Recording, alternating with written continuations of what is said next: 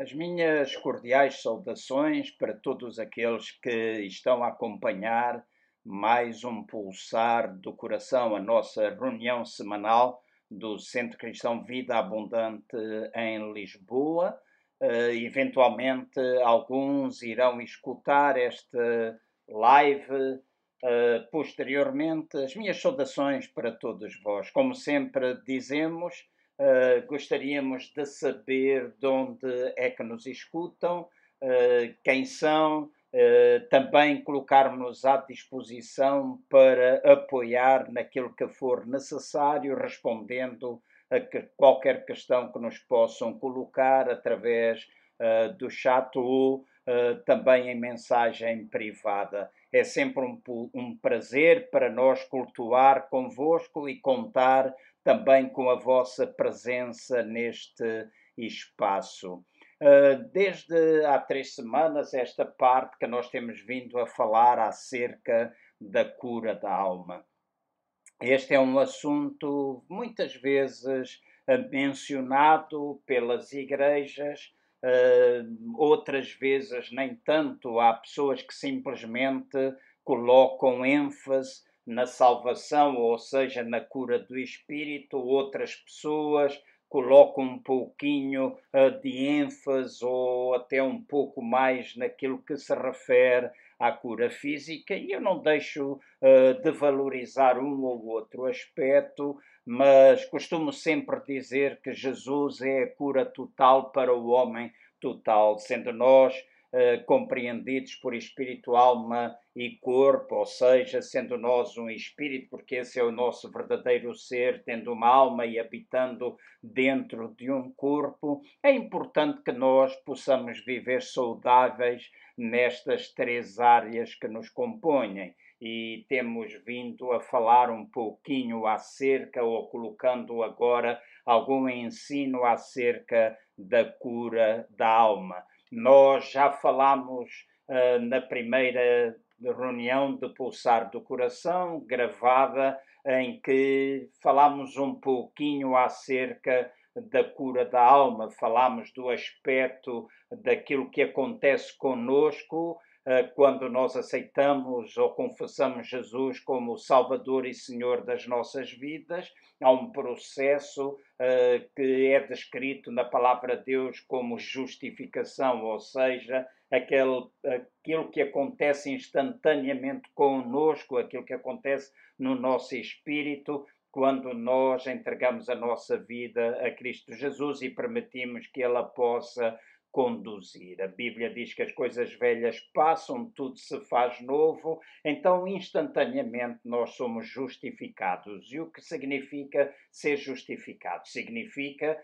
que nós passamos a ter uma posição de retidão aos olhos de Deus, não pelas nossas próprias obras, mas pela obra que Cristo Jesus fez quando se ofereceu voluntariamente por nós na cruz do Calvário, colocando-nos numa situação perante Ele, não de inferioridade, não com qualquer sentimento de culpa ou condenação, mas nós passamos a ser filhos de Deus. Isto é o processo da justificação. Depois, Falámos um pouquinho nessa primeira reunião de Pulsar do Coração sobre este tema, sobre a santificação, aquele processo pelo qual todos nós temos de passar para que possamos viver na realidade aquilo que nós já temos em posição, ou seja, em posição nós temos a justificação em Cristo Jesus, mas nós precisamos trazer essa posição para a nossa experiência do dia a dia. Isso nós chamamos um processo de santificação. E quando falamos deste processo de santificação, nós relacionamos com a alma, usamos uh, passagens das Escrituras do livro de Gênesis acerca uh, das árvores do jardim, utilizamos alguma, alguns outros versículos e recomendo que possam procurar esse primeiro vídeo que está disponível no nosso Facebook, aqui na nossa página, para poderem ter um pouco mais de clareza acerca daquilo que nós falamos e que, como é natural, não vou uh, investir tempo a repetir aquilo que eu já disse. Mas este é um processo que nós temos de trabalhar a nossa alma, a alma composta pela nossa mente, pela nossa vontade e pelas nossas emoções. Isto de uma forma bem sucinta. E eu disse que esta é uma área que nós precisamos trabalhar. Há expressões na Bíblia dizendo que nós precisamos salvar as nossas almas.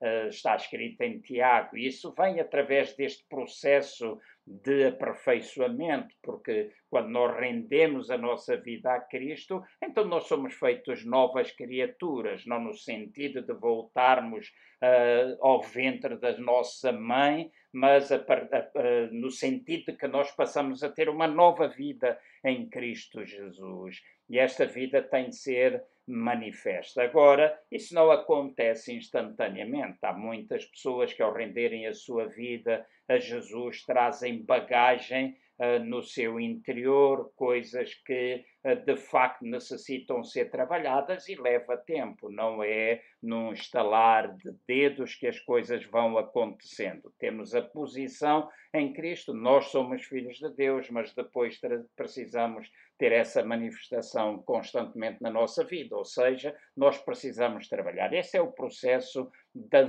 santificação que é progressiva na nossa vida e apontamos para um outro aspecto, que é o aspecto da glorificação, aquilo que está prometido na palavra de Deus, que no último dia nós seremos transformados quando Cristo Jesus vier, nós seremos transformados num abrir e fechar de, fechar de olhos, e tal como Ele é, nós seremos. Então, esse é, e receberemos um corpo igual ao dele. Isso é, de facto, todo o processo da glorificação que um dia irá acontecer. Mas até lá, nós precisamos ir trabalhando, de facto, a nossa alma. Na semana passada, eu falei-vos um pouco acerca dos pilares da libertação. Falámos um pouco acerca de arrependimento, uma palavra que não é simplesmente para aqueles que não mantêm uma relação pessoal com Jesus, mas é para aqueles que já mantêm de tempos a tempos, porque nós não somos perfeitos,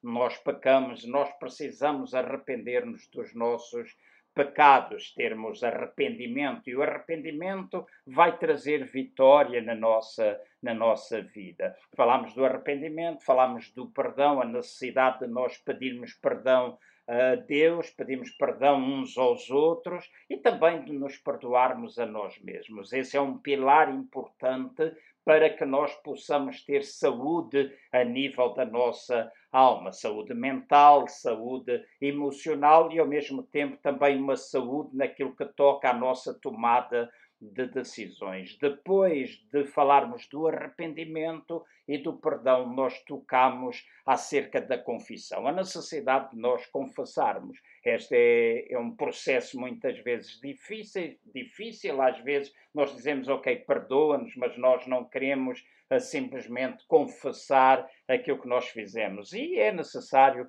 a confissão. E a nossa confissão é feita diretamente a Deus, naquilo que tem a ver com a nossa relação com Ele. Nós não temos qualquer intermediário entre nós e Deus a não ser, entre nós e Deus o Pai, a não ser Deus Jesus Cristo, Deus feito homem. Então Ele é o único mediador entre nós e Deus, e é Ele que nós fazemos a confissão dos nossos pecados e lhe pedimos perdão e procuramos, de certa forma, com Ele acertar a nossa vida para que aquilo que nós fizemos não se volte a repetir. Quando se trata de alguma ofensa entre pessoas, também é importante a confissão. Quando nós vamos pedir perdão, nós confessarmos uh, aquilo que nós fizermos, uh, pedirmos o perdão uh, dessa pessoa para connosco, ou, se for ao contrário, de facto, nós também perdoarmos, mesmo que a pessoa não nos peça perdão. Porque esse é um aspecto que a Bíblia fala de nós nos perdoarmos uns aos outros porque se nós não formos capazes de libertar perdão, nós sempre estaremos emocionalmente presos. Em termos da nossa alma, nós nunca encontraremos verdadeira liberdade. E o último pilar que nós falámos foi acerca da restituição, aquele passo que é importante e que muitas poucas pessoas dão. E utilizámos vários exemplos, sendo um dos quais o facto de que muitas vezes nós maldizemos de alguém, nós falamos mal de alguém, uh, ofendemos pessoas, a imagem das pessoas perante outros, às vezes até somos capazes de ter ido pedir perdão àquela pessoa que nós ofendemos, de quem falamos mal, mas não fomos capazes de repor a verdade perante os outros. E a restituição dos factos, a limpeza da imagem dessas pessoas, aquilo que nós precisamos fazer, por exemplo, se houve um roubo, se houve alguma coisa que foi cometida, é importante a restituição. Usamos o exemplo de Zaqueu, que estava disposto a pagar quatro vezes mais daquilo que ele tinha tirado enquanto cobrador de impostos. Então, este processo da restituição também é importante para que nós não vivamos muitas vezes debaixo de algum remorso, rebaixo, de, debaixo de alguma culpa que às vezes poderá ter a sua razão de ser se isso não se este processo não for a não acontecer uh, outras vezes será uma falsa culpa alguma condenação que às vezes o inimigo tenta trazer até nós. Eu costumo dizer que quando Deus lida conosco, Ele nunca nos coloca debaixo de culpa, Ele coloca-nos debaixo de convicção. A convicção atrai-nos à Sua presença, a culpa afasta-nos da Sua presença. E é importante nós aprendermos a lidar com a convicção e, a, e, com a condenação. Aprendemos a diferenciar o que é que estas duas coisas eh, são na nossa vida cristã e a importância uh, das mesmas. A forma como nós devemos resistir à culpa e aceitarmos a convicção uh, de Deus. Então, nós falamos em, nestes, nestas duas sextas-feiras passadas, hoje a terceira, acerca destes aspectos. Hoje eu vou falar-vos rapidamente, creio que não demorarei muito tempo, porque quero que vocês mastiguem nas vossas casas estas uh, três coisas sobre as quais eu vos vou falar e que creio que são áreas da nossa alma em que o Senhor quer trazer cura às nossas vidas. E quer trazer cura às nossas vidas porquê? Essencialmente porque vai trazer benefício para nós. Quando nós falamos da benção de Deus, quando nós falamos da cura uh, de Deus, nós não podemos simplesmente pensar de forma egoísta, ou seja, pensarmos nos benefícios que nós temos. É importante nós sermos curados em termos da nossa alma, nós termos a mente saudável, as emoções, sentirmos como ele sente, nós tomarmos decisões uh, adequadas, decisões que estejam de acordo com a sua perfeita vontade, isso é benefício para nós. Então é benéfico para nós a cura da alma, mas também é benéfico para as outras pessoas, porque nós somos abençoados para abençoar. Então nós não queremos simplesmente pensar na nossa vida, pensar no bem-estar que nós temos, apesar disso também ser importante. Nós não seremos capazes de amar os outros se não nos amarmos a nós mesmos. Nós não podemos ver cura nas outras pessoas ou ser instrumentos de abençoar ou curar, trazer cura à vida de outras pessoas, se nós próprios não estivermos a experimentar isso nas nossas próprias vidas. Então, estes são os dois lados: os benefícios que traz para nós, mas também os benefícios que nós podemos ser para outras pessoas. Então, ah, nós precisamos aprender a vencer as nossas batalhas interiores. E quer nós queiramos, quer não, todos nós temos batalhas interiores. E é muito fácil nós, quando falamos de batalhas interiores, esta é uma linguagem que nós cristãos muitas vezes utilizamos, é culpabilizar o inimigo. Eu lembro-me de uma história que eu vi do meu amigo Dr. Jorge Pinheiro, meu professor, enquanto uh, eu estive no seminário, uh, onde ele contou uh, que um dia Martinho Lutero estava sentado uh, saiu da igreja dele e começou a caminhar a caminho de sua casa e diz que chegou a uma esquina e encontrou Satanás sentado. Uh, claro, isto é uma história, mas é o que eu quero com ela transmitir alguma coisa importante e que vai servir de base para o nosso pensamento nesta, nesta noite. Diz que Martinho Lutero sai da igreja, chega à esquina, encontra Satanás, o diabo, sentado a chorar muito. E diz que Martinho Lutero se virou para ele e lhe perguntou por que é que tu estás a chorar. E diz que o diabo, muito choroso, com lágrimas, começou a dizer: Eu estou a chorar, eu estou aqui a chorar, porque na tua igreja há uma série de pessoas que me culpam daquelas coisas que eu nunca fiz. E esta é uma realidade. Muitas vezes nós uh, colocamos ou levantamos tempestades na nossa própria vida, a nossa mente cria castelos, cria fortalezas, cria uma série de outras situações interiores e às vezes é mais fácil nós desculparmos com os outros. E eu gostaria nesta noite de trabalhar um pouquinho acerca disto, de vos falar um pouco acerca disto. Não somente aquilo que o inimigo poderá fazer, mas aquilo que nós próprios às vezes fazemos ou permitimos que possa ir acontecendo na nossa vida. E para tal, eu gostaria de vos ler uh, em 2 Coríntios, no capítulo 10, entre o versículo 13 e o versículo 6, e aqui vão estar mencionadas três coisas que uh, eu considero batalhas interiores na nossa vida e que nós precisamos ganhar vitória sobre elas. Então diz-nos assim, versículo 3 de 2 Coríntios, capítulo 10, até o verso 6, diz Pois, embora andando na carne, não militamos segundo a carne.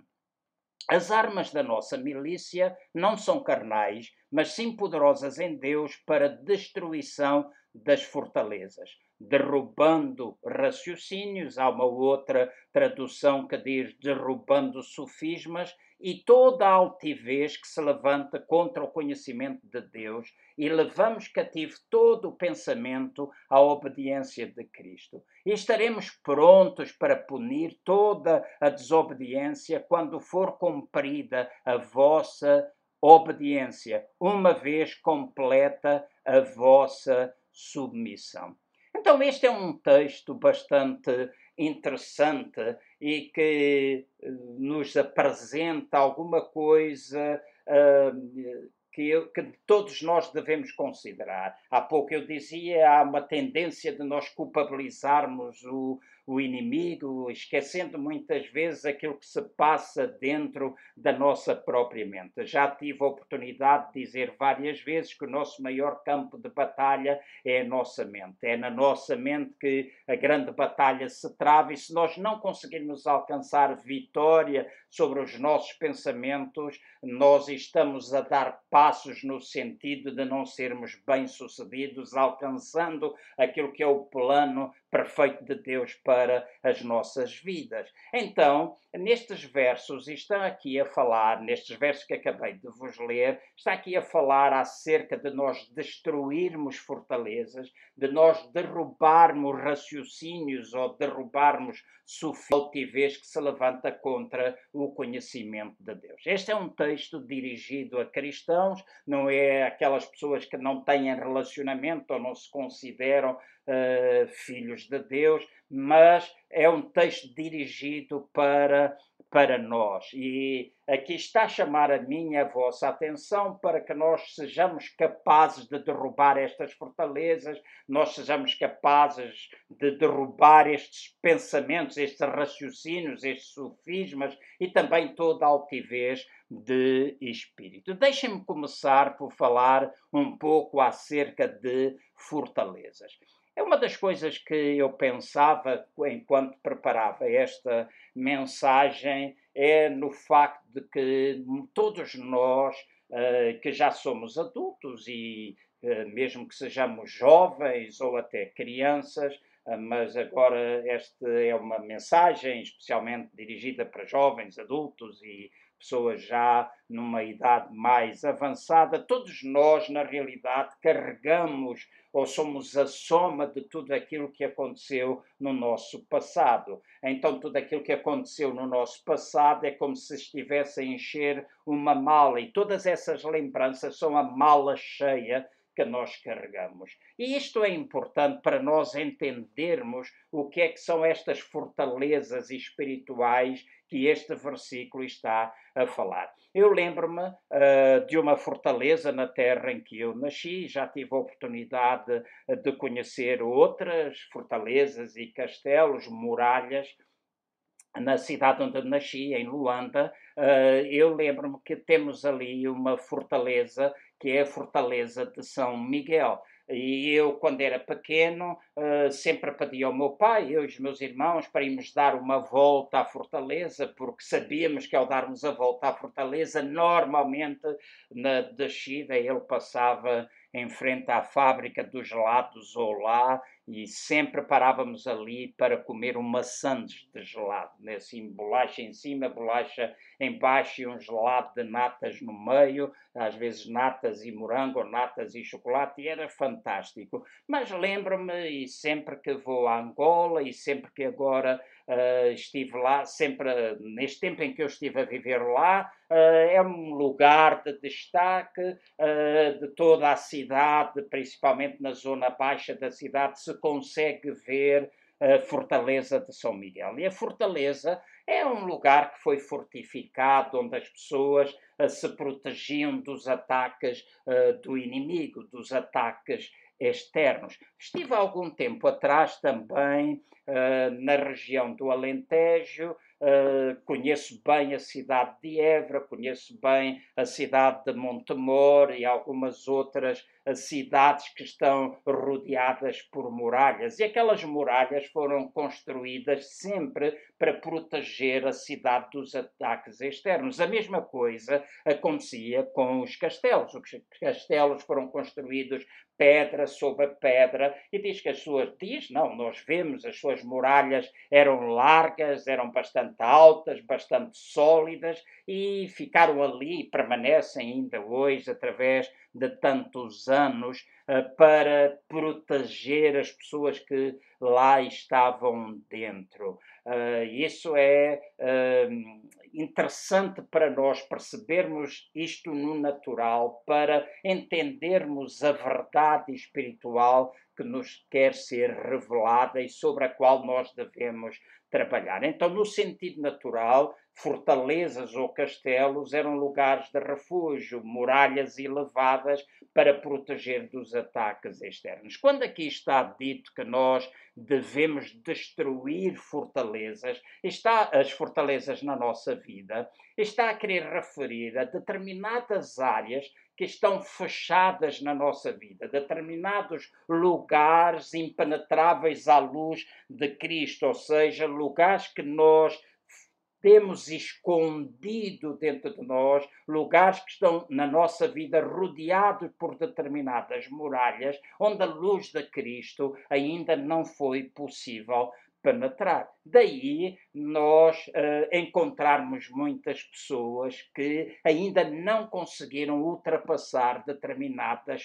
fases que elas viveram no passado. E este é um aspecto importante, estas são fortalezas que nós precisamos derrubar na nossa vida há determinadas coisas que nos aconteceram, determinadas experiências que nós vivemos no passado, eh, seja recente ou seja um passado mais antigo, né, assim, ou mais do início da nossa vida, e que se nós não formos capazes de lidar com ele, pode transformar-se numa verdadeira fortaleza dentro de nós. Por exemplo, pessoas que passaram más experiências no seu relacionamento matrimonial, pessoas que passaram por processos de divórcio, onde, onde, o perdão não existiu verdadeiramente, onde aquilo que aconteceu fosse violência, fosse traição fosse uma, um desprezo total, ainda não encontrou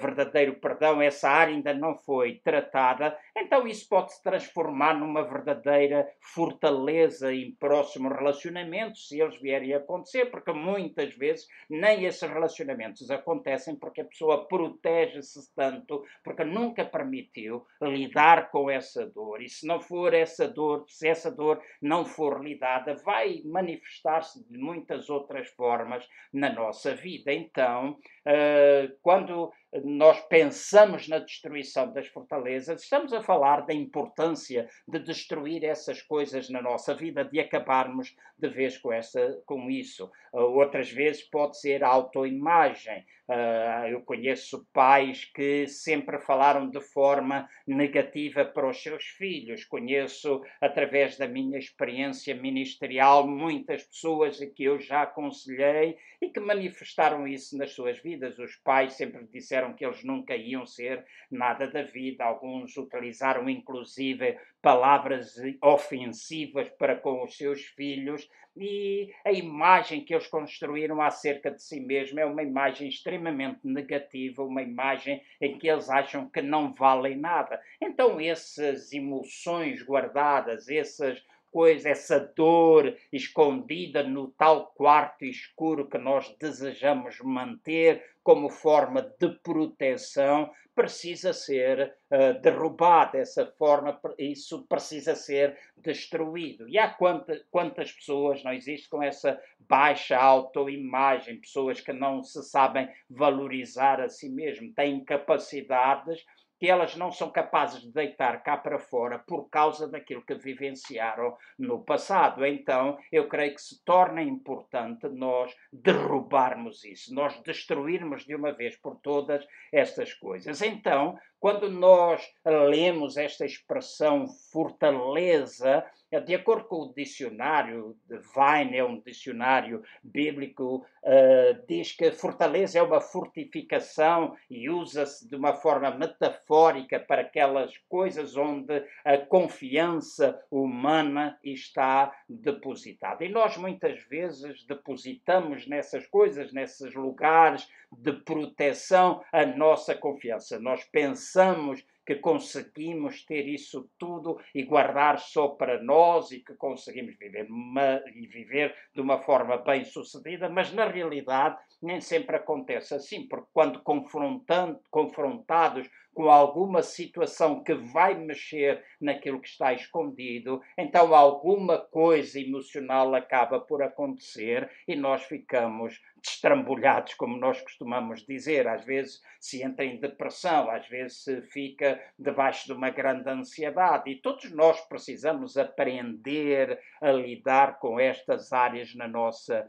na nossa vida. Já vos apontei a estas fortalezas que nós vamos construindo na nossa vida e dei estes exemplos. Poderá eventualmente também ter a ver com algumas coisas que nós fazemos, hábitos que nós temos, pecados que nós vamos cometendo, que nos afastam daquela relação que devemos ter com Deus e estamos de alguma forma a entregar como que o, o, domínio dessas coisas ao nosso inimigo e isso vai acabar por atingir outras áreas na nossa vida. Então, nós podemos dizer, há coisas que nós fazemos, há coisas que o inimigo eh, poderá ir operando se porventura nós lhe entregarmos o domínio sobre as áreas que nós não queremos lidar na nossa vida. Então é verdadeiramente importante nós destruirmos as fortalezas na nossa vida. Então, o meu conselho é para que todos aqueles que me escutam,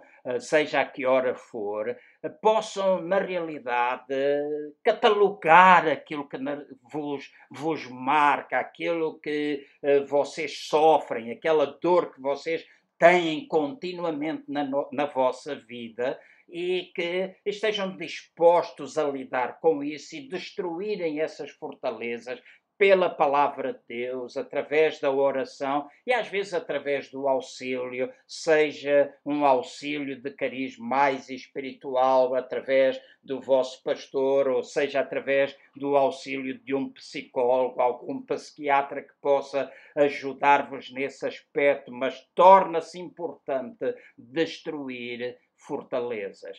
Uh, eu sou pastor evangélico, venho de uma família uh, saudável, meu pai, minha mãe, irmãos, uma família saudável, boa educação, mas eu tive também determinadas marcas no meu passado das quais eu precisei livrar-me. Não tenho vergonha nenhuma de dizer, e até espero que seja incentivo para outras pessoas, apesar de alguns dizerem, ah, não é tão bom a gente partilhar. Mas há muita gente que fala da transparência, da necessidade da transparência, mas apresentam-se a si mesmo como heróis e que parece que tudo é intransponível, mas nos lugares uh, ocultos, vamos dizer, são pessoas que não têm vitória. Então eu não tenho problemas de ser transparente, de fazer transpor para vós algumas áreas que no passado eu tive dificuldade. Por exemplo, uma das coisas que eh, me marcou, e eu falo isto abertamente porque tive a oportunidade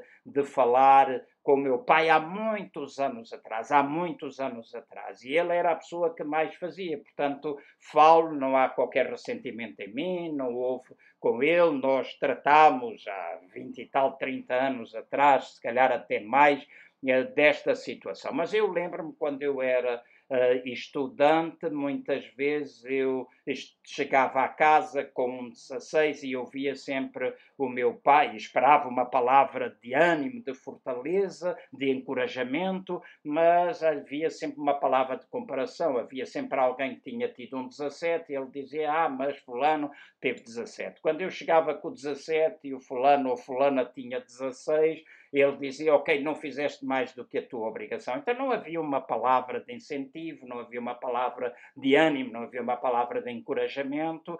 E intimamente eu comecei a construir uma fortaleza desde bem cedo na minha vida de que eu não era capaz de fazer qualquer coisa bem feita. E durante anos e anos, mesmo até quando eh, recebi uma chamada de Deus, eu sempre pensei toda a minha vida eu vou servir outros. E não é porque nós lideramos uh, alguma coisa que nós não temos de servir outros. Não me interpretem mal. Mas eu sempre pensei em qualquer lugar eu vou sempre ser o número dois, nunca quererei ser o número um, porque eu não sei fazer nada bem feito. Na altura em que eu fui pastorear a igreja, fui substituir o pastor João Barradas em Moscavide, na igreja onde eu estava na altura, uh, eu pensei para mim mesmo e falei com um grande amigo meu, disse, não, tu ficas o pastor, eu vou trabalhar contigo. intimamente o que estava gravado dentro de mim, a fortaleza que eu tinha, tu não és capaz de fazer nada bem feito, porque nunca tinha recebido uma palavra de incentivo em alturas em que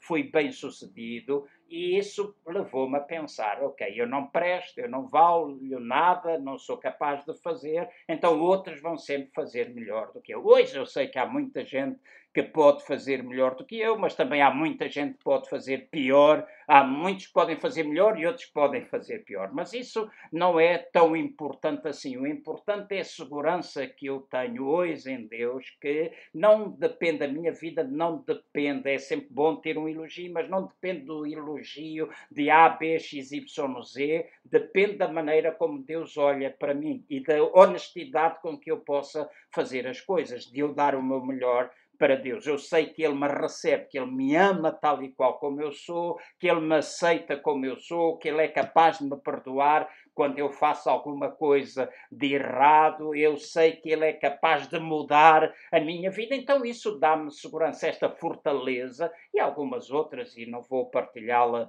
partilhá aqui, mas algumas dessas fortalezas tiveram de ser destruídas na minha vida. Então, torna-se importante que tu penses nas fortalezas, naquilo que te aprisiona, as muralhas que tu construíste na tua mente, construíste à volta dos teus sentimentos e que te estão a tentar proteger de alguma coisa que tu consideras um inimigo, porque poderá expor aquilo que está lá dentro. Mas é o derrubar dessas coisas, daquelas prisões que tu tens dentro da tua alma, depois de tu teres recebido Jesus Cristo como Senhor e Salvador da tua vida, que tu precisas pensar e que tu precisas destruir completamente. Tu poderás eventualmente lembrar de, dessas coisas no futuro, mas o facto, por exemplo, de eu ter passado aquilo que eu passei, sei que já foi de benefício para a vida de muitas e muitas e muitas pessoas com quem eu tenho contactado na vida. Então é importante nós destruirmos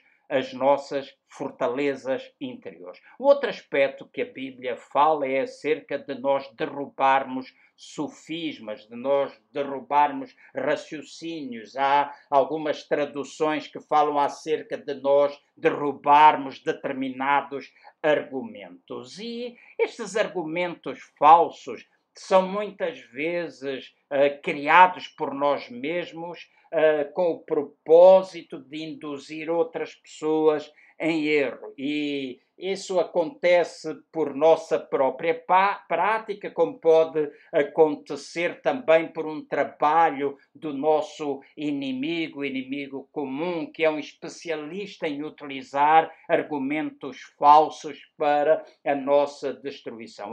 Eu já li uh, semana, pass na semana passada, ou no primeiro, ou na anterior, acerca de Gênesis no capítulo 3, no versículo 1 até o versículo 7, no caso de Eva. Eu vou ler outra vez estes versículos por serem bastante interessantes. Portanto, convido-vos a acompanharem a leitura ou abrir as Bíblias que vocês têm. Sempre digo que devem ter uma Bíblia, um papel, uma esferográfica para tomarem notas, ou o vosso telemóvel ou iPad aberto para iPad tablet uh, para vocês escreverem, tomarem anotações ou uh, depois ouvirem novamente isto. Em Gênesis, no capítulo 3, entre o verso 1 e o verso 7, nós lemos assim: Ora, a serpente era o mais astuto de todos os animais do campo que o Senhor Deus tinha feito. Esta disse à mulher: É assim que Deus disse: Vejam a forma como a serpente, símbolo do nosso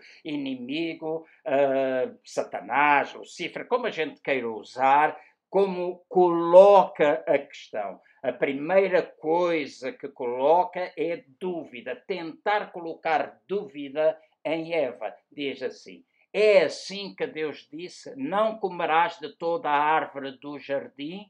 Então começou a colocar dúvida no coração de Eva. E depois vejam o que é que Eva respondeu. Respondeu a mulher à serpente: Do fruto das árvores do jardim podemos comer, mas do fruto da árvore que está no meio do jardim, disse Deus: Não comereis dele, nem nele tocareis, para que não morrais. Então a serpente disse à mulher: Certamente não morreis. Outra vez, colocação de dúvida. Outra vez, colocar o coração dividido. Porque Deus sabe, disse a serpente, porque Deus sabe que no dia em que comerdes desse fruto, os vossos olhos se abrirão e sereis como Deus, conhecendo o bem e o mal. Vendo a mulher que aquela árvore era boa para se comer e agradável aos olhos, e árvore desejável para dar entendimento, tomou do seu fruto e comeu, e deu, a a, deu também a seu marido que estava com ela, e ele o comeu. Então foram abertos os olhos de ambos e conheceram que estavam nus Cozeram, pois, folhas de figueira e cingiram-se. Notem nesta passagem, a dúvida é colocada: será que aquilo que Deus disse é que vocês não podem comer de nenhuma das árvores? E a mulher respondeu: Não, não, nós podemos comer das árvores de fruto. Essas árvores servem para alimentar. Na primeira mensagem, nós falámos acerca disso. Árvores do fruto, símbolo do nosso corpo, a árvore que servia para alimentar os seus corpos. Então ele disse: Não, nós podemos comer de todas menos desta. Desta é que ele disse que não poderíamos comer. E a serpente diz: Ah, se calhar vocês não, porque se nós comêssemos, nós vamos morrer e, e, e, morrer não no sentido físico, mas no sentido espiritual, aquilo que a árvore da vida os alimentava, porque da árvore da vida vinha a vida de Deus e a presença de Deus era uma presença constante. Diz que todos os dias Deus visitava o jardim do Éden. Eles estavam nus e nunca tinham uh, reparado que eles estavam nus.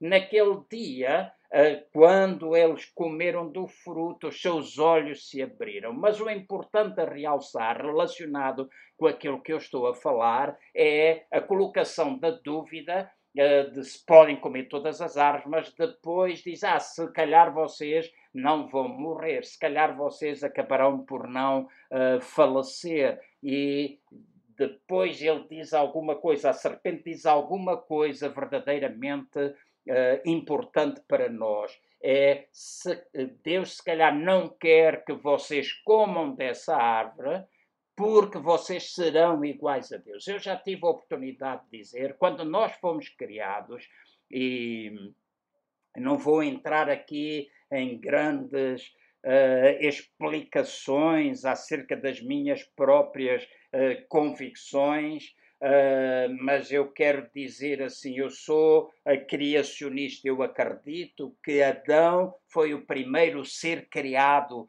por Deus. No entanto, eu não excluo uma evolução de espécies anteriores à criação do homem através dos factos históricos. Então eu poderei dizer que sou um criacionista evolucionista em algumas situações, mas não tem importância aquilo que eu estou a dizer neste momento, a não ser que é importante eu dizer, eu creio Adão foi o primeiro homem, ou o primeiro ser criado por Deus, e diz que esse homem foi criado à imagem e semelhança de Deus. Então, na criação, o homem já era igual. Diz que um pouco. Uh, os anjos eram um pouco menores, então nós fomos criados à imagem e semelhança, já éramos iguais. Mas Satanás gosta muitas vezes de utilizar os nossos pensamentos para nos fazer diminuir na nossa posição. Então, esses são raciocínios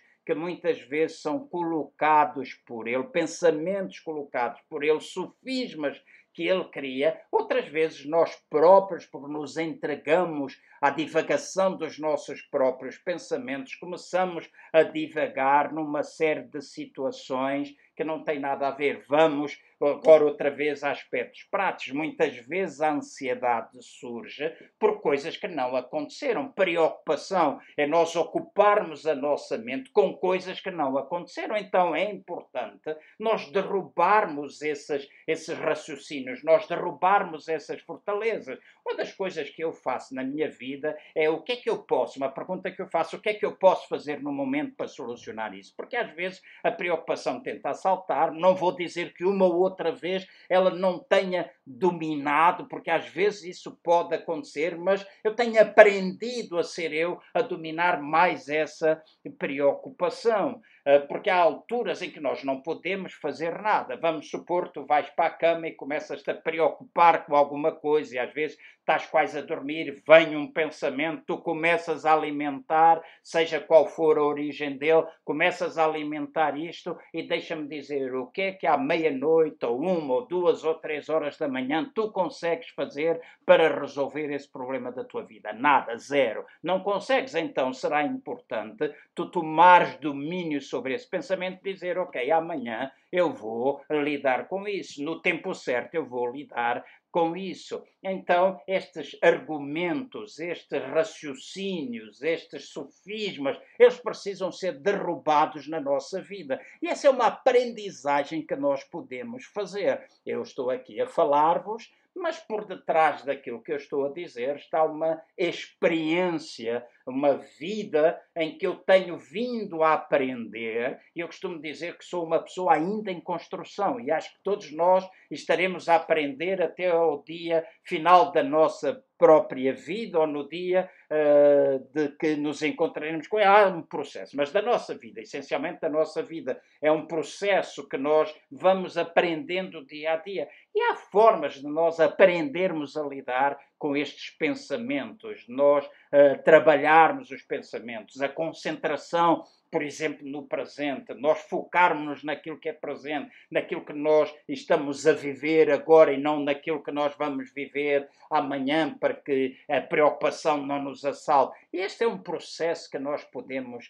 aprender e há muita gente que nos pode ajudar a trabalhar e há também através da relação com Cristo, através do teu lugar de intimidade com Ele, o ponto ou o local principal para que tu possas aprender também dele a lidar com estas situações. A palavra diz: quando tu renovas a tua mente com a palavra, então tu és capaz de experimentar paz no teu coração e és capaz de experimentar qual a boa e perfeita e agradável vontade de Deus. Então a renovação da nossa mente com os pensamentos de Deus é um processo importante. A meditação fala de nós meditarmos na palavra de Deus. Então meditação é falar aquilo que nós acreditamos e que está escrito na palavra para nós mesmos. É, eu utilizo aquela expressão das vacas a ruminar. Os animais ruminantes são aqueles que comem a comida, levam-na para o estômago, mas depois trazem de nova, novamente aquela comida à boca e mastigam e voltam a engolir. Eu comparo muito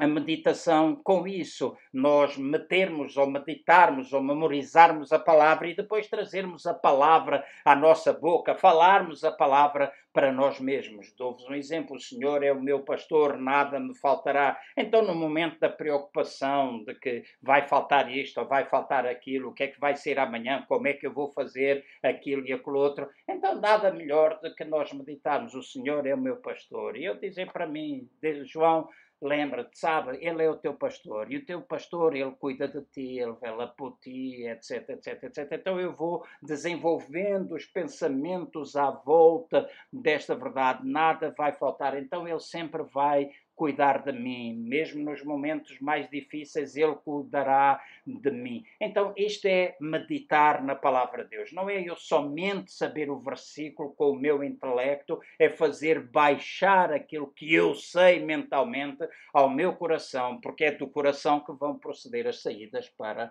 a vida. Então, eu preciso derrubar estes argumentos, eu preciso derrubar estes raciocínios, eu preciso derrubar estes sofismas para que eu possa ter cura em termos da minha alma, eu posso ter uma alma saudável também. Em Gálatas, no capítulo 13, eu vou apressar-me, Gálatas, capítulo 3, no versículo 1, diz assim: Ó oh, insensatos Gálatas, quem vos fascinou? Esta palavra pode ser traduzida por enfeitiçar e há algumas traduções que eu utilizo. Então diz: Ó oh, insensatos Gálatas, quem vos fascinou? Traduções: Ó oh, quem é que vos enfeitiçou? A vós, ante cujos olhos foi Jesus Cristo exposto como crucificado havia alguém que estava a enganar os crentes da galáxia e isso estava a toldar o seu entendimento. Eles já tinham conhecido verdade e era essa verdade que eles precisavam aplicar às suas próprias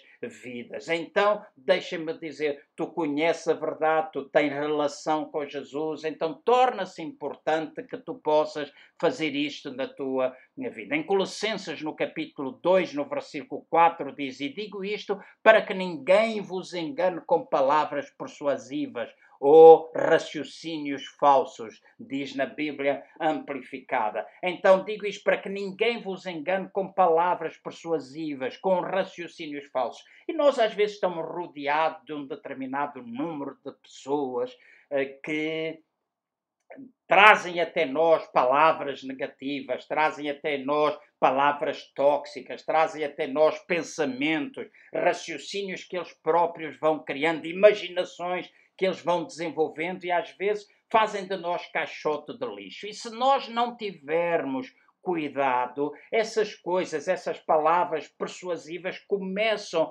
a enganar-nos, esses argumentos falsos começam a tentar aprisionar a nossa alma, esses raciocínios começam a tomar conta da nossa vida. Neste tempo de quarentena, tanta lixarada corre por esta internet. Recebemos em mensagens privadas as coisas mais estúpidas, no meu entender, coisas que, se nós pensarmos um bocadinho, é impossível ser assim. E muitas vezes, até utilizando a palavra de Deus para justificar algumas coisas. Mas deixem-me dizer, há coisas que não podemos interpretar, há coisas que nós não podemos descontextualizar. Então não nos podemos deixar tomar por essas coisas de maneira que todo o nosso raciocínio possa ser raciocínio falso e que nos aprisiona a alma. Porque quando a mente está de facto uh, aprisionada,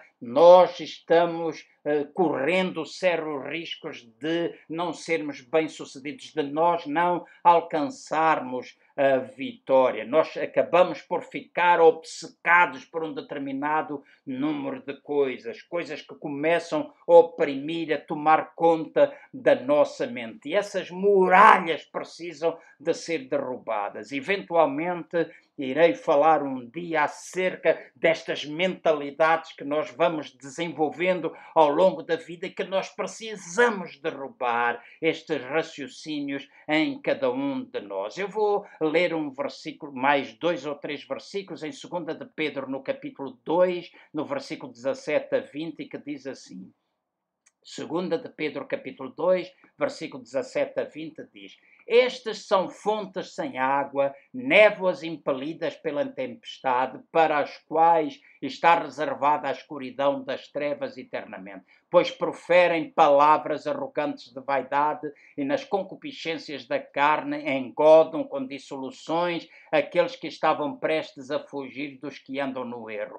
Prometem-lhes liberdade, sendo, eles mesmos escravos da corrupção, porque de quem um homem é vencido, do mesmo é feito escravo. Se depois de terem escapado das corrupções do mundo mediante o conhecimento do Senhor e Salvador Jesus Cristo, forem outra vez envolvidos nelas e vencidos, tornou-se-lhe o último estado pior do que o primeiro. Então aqui está a chamar a minha e a vossa atenção para este facto de que estes sofismas, este, estes argumentos que são criados, estes raciocínios que são desenvolvidos a nível da nossa mente, muitas vezes sendo mentiras com a aparência de verdade, vão produzir um efeito em nós que nos vai acabar por nos afastar daquilo que é verdade que nós conhecemos. E às vezes nós damos ouvidos a estas mentiras. Nós ouvimos aqueles que estão no erro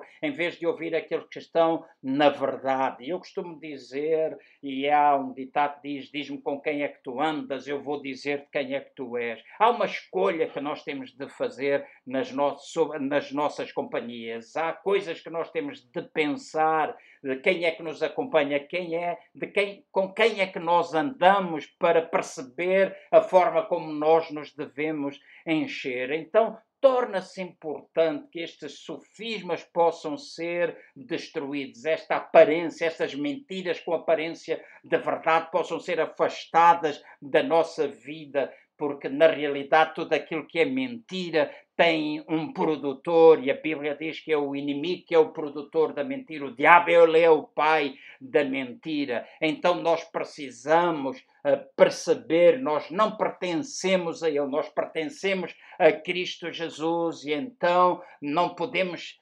deixar que estas mentiras cheguem até nós de forma muito subtil, em formas de interrogação, como aconteceu com Eva e interrogações que acabam por ser colocadas na mente de nós cristãos. Não que nós não devamos pertencer, nós não, não possamos desenvolver uh, pensamentos, nós não possamos colocar questões, não que a gente não possa ser honesto, mas nós não precisamos deixar que tudo aquilo que não é verdade nos possa aprisionar. Eu não estou a falar de nós uh, desenvolvermos conversas, de nós procurarmos aprender mais, de nós não termos dúvidas, nós podemos ter dúvidas muitas vezes, nós podemos questionar um determinado número de coisas, mas aquelas mentiras do inimigo que nos levam ao afastamento de Deus, deixem-me dizer, nada que nos afasta de Deus pode ser proveniente de alguma coisa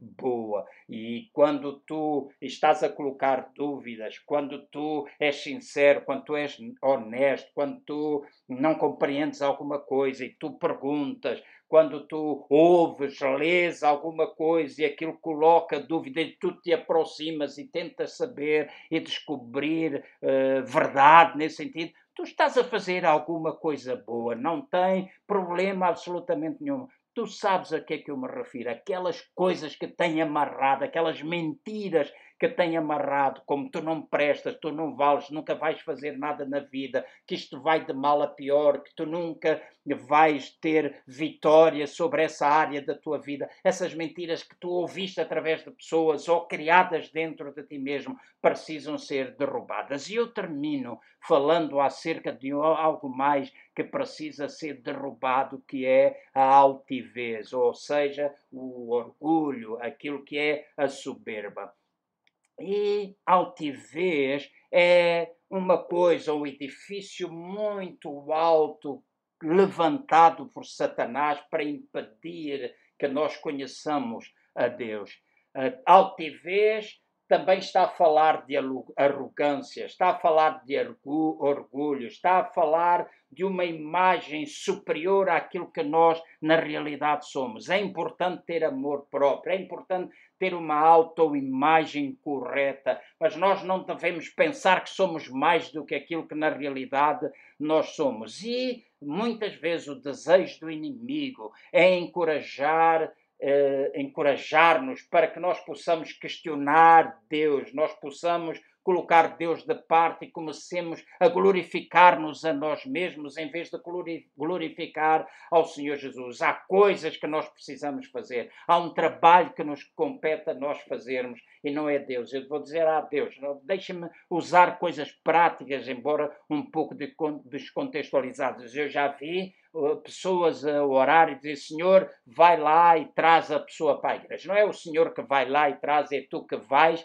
em obediência ao que Deus te disse, tu vais e trazes. Então Deus não vai fazer aquilo que deve ser tu a fazer. Então há coisas que nós precisamos fazer, há coisas para as quais nós precisamos atentar, mas não podemos permitir que o inimigo esteja constantemente a utilizar estas esta, esta arrogância, esta altivez, estas coisas que nos podem afastar. Ele vai tentar encher, afastar de Deus, ele vai tentar encher a nossa mente com preocupações, com incredulidade, com dúvidas, se nós o permitirmos. E se nós não permitirmos, isso nunca vai poder acontecer. Então não permitas este lugar de arrogância, pensando que tu próprio és Deus, que tu próprio és capaz de fazer todas as coisas. É verdade que nós somos imagem e criação dele, nós somos uh, seres superiores, a obra-prima da sua criação, mas mesmo assim nós dependemos dele. Ele está no nosso interior, nós somos guiados por ele, é a sua vida que está em nós que vai destruir todas essas coisas. Isso é uma verdade inquestionável e sobre a qual nós temos de viver. Mas não permitas que as dúvidas te possam afastar. Agora, como é que eu e tu podemos vencer estas batalhas interiores? Nós vencemos as batalhas interiores, os tais raciocínios, as tais fortalezas, a tal altivez de espírito, nós vencemos com armas espirituais. Nós não lutamos com armas carnais, nós não lutamos pela nossa própria força. Nós, quando falamos de carne, armas carnais, a carne é o conjunto daquilo que são os nossos cinco sentidos, aquela nossa natureza eh, pecaminosa, a nossa natureza carnal, natureza humana junta com uma alma que não está regenerada por Deus, que não está trabalhado, uma alma, uma alma que procura viver de forma independente de Deus. Então a carne, quando está junta com essa alma que está ainda independente, que não está controlada, então pode levar-nos a situações de afastamento. Agora nós lutamos com essas essas fortalezas em nós, nós lutamos com essas muralhas dentro de nós, esses raciocínios, essas batalhas que nós temos interior, nós batalhamos contra ela com armas espirituais. Oração, nós oramos, batalhamos com elas com a palavra de Deus, nós batalhamos com elas com louvor que nós temos, nós utilizamos a espada do Espírito, nós utilizamos o escudo da fé, nós utilizamos, perdão, nós utilizamos tudo aquilo que são armas espirituais para derrubar essas fortalezas na nossa vida, porque em Gálatas 5, versículo 17 diz: Pois a carne deseja o que é contrário ao espírito e o espírito que é contrário à carne. Estes opõem-se um ao outro para que não façais o que vocês querem. Vejam Provérbios capítulo 6, versículo 16 até 19, diz: Seis coisas o Senhor aborrece, e a sétima a sua alma abobina: olhos altivos, língua mentirosa, mãos que derramam sangue inocente, coração que maquina projetos iníquos, pés que se apressam a correr para o mal, testemunha falsa que profere mentiras, e o que semeia contendas entre os irmãos. Há um outro verso que quero ler para depois terminar, o verso 18 de Provérbios 16. Diz que a, a, a soberba precede a ruína e a altivez de espírito a queda. Então, notem bem o que a palavra está a dizer. Esta altivez, que no grego significa lugar elevado, está a falar de orgulho humano, está a falar-nos de alguma coisa que nos quer tentar elevar acima. Lembrem-se daquilo que aconteceu na Torre de Babel, aquele desejo de ser igual a Deus. Então, deixem-me dizer-vos assim para concluir: a altivez, o orgulho, a, a própria arrogância são como construções que nós vamos fazer que nos impedem de ver o outro lado das coisas. Quanto mais alto for o edifício que nós formos construindo, menos nós vamos conseguir ver o outro lado. O crente, o cristão orgulhoso, a pessoa orgulhosa tem dificuldade em conhecer a Deus, pois os seus olhos ficam completamente cegos, porque não há uma verdadeira simulação, uma verdadeira submissão a Deus. E a esses Deus não pode ajudar. O orgulho é alguma coisa como se nós estivéssemos a idolatrar no nosso próprio eu. Nós nos achamos verdadeiramente independentes de Deus. Nós não precisamos dele para nada, quando na realidade nós somos dependentes. O futuro está nas mãos deles. Quer tu queiras, quer tu não. Está. Chama-lhe universo, chama-lhe força, chama-lhe outro nome qualquer que tu queiras chamar. Mas por detrás de ti, por detrás de tudo isto, há alguém nós sabemos é Deus, Deus o Criador, é Ele que está por detrás de tudo isto. Mas é importante que tu entendas que estas muralhas dentro de ti precisam ser derrubadas. Este orgulho, este pensar que tu és mais do que aquilo que tu és, esta altivez que te leva à destruição. Então, deixem-me concluir dizendo: a presença de fortalezas, a presença de argumentos falsos, de raciocínios, de sofismas, a presença de altivez na vida de um cristão, na vida de uma pessoa, pode levar que ela possa ficar debaixo de um controle, que essa vida fique debaixo de um controle que leva à ruína. E nós não queremos que isso aconteça conosco, nós não queremos que tu, e deixa-me dizer, tu tens a posição, há pouco eu falava, tu tens a posição, mas não, se não tiveres a experiência, aquilo que é a vida plena, chamada vida abundante, o resultado, a vida do tipo de Deus, a zoe de Deus, a vida de Deus que, tu, que Ele intenciona que tu vives, tu nunca vais ter na tua prática, porque esta alma se encontra aprisionada. A tua alma se encontra aprisionada com todas estas fortalezas que precisam verdadeiramente serem derrubadas. Então eu espero que o Espírito Santo de Deus, nesta noite, vos possa ajudar, vos possa encorajar para que vocês não tenham medo de enfrentar estas fortalezas na vossa vida. Vocês têm armas espirituais com as quais vocês podem lutar contra tudo isto. Vocês têm pessoas que vos podem ajudar. Já disse, quando não consegues por ti mesmo, pede ajuda a alguém procura um pastor, procura alguém que te possa acompanhar, procura um psicólogo. Tu, ah, mas muitas vezes cristãos, principalmente pessoas de determinada idade e que são cristãos, dizem isso é coisa de doidos, isso é coisa de malucos. Deixa-me dizer, eles podem te ajudar muito. Maluco ficarás tu se não conseguires lidar com essas situações e te encharcares de comprimidos e ficares deprimido toda a noite e não dormires horas e horas e horas porque estás debaixo de uma opressão. Isso é que te enlouquece, isso é que te enfraquece. Isso é... Então é tempo de tu procurares ajuda, é tempo de tu conquistares vitória na tua alma, de tu veres a tua alma restaurada, destas fortalezas serem derrubadas, tudo isso ser destruído em nome do Senhor Jesus. E tu és capaz com Deus, e tu és capaz de pessoas,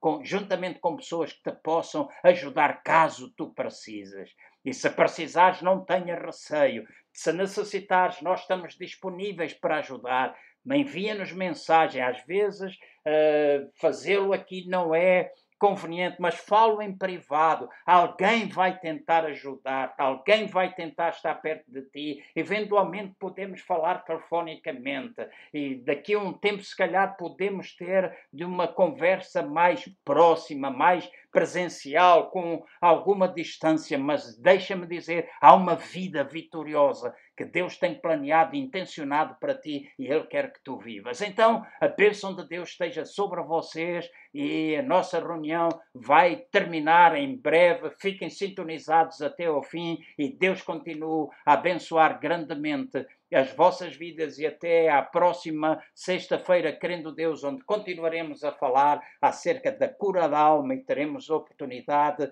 de anunciar tanto no site, no, tanto no, na página da igreja, site eventualmente, e também no meu perfil do Facebook estaremos a anunciar o tema da próxima semana, que continuará a ser acerca de cura da alma. Deus vos abençoe a todos e uma noite bem descansada.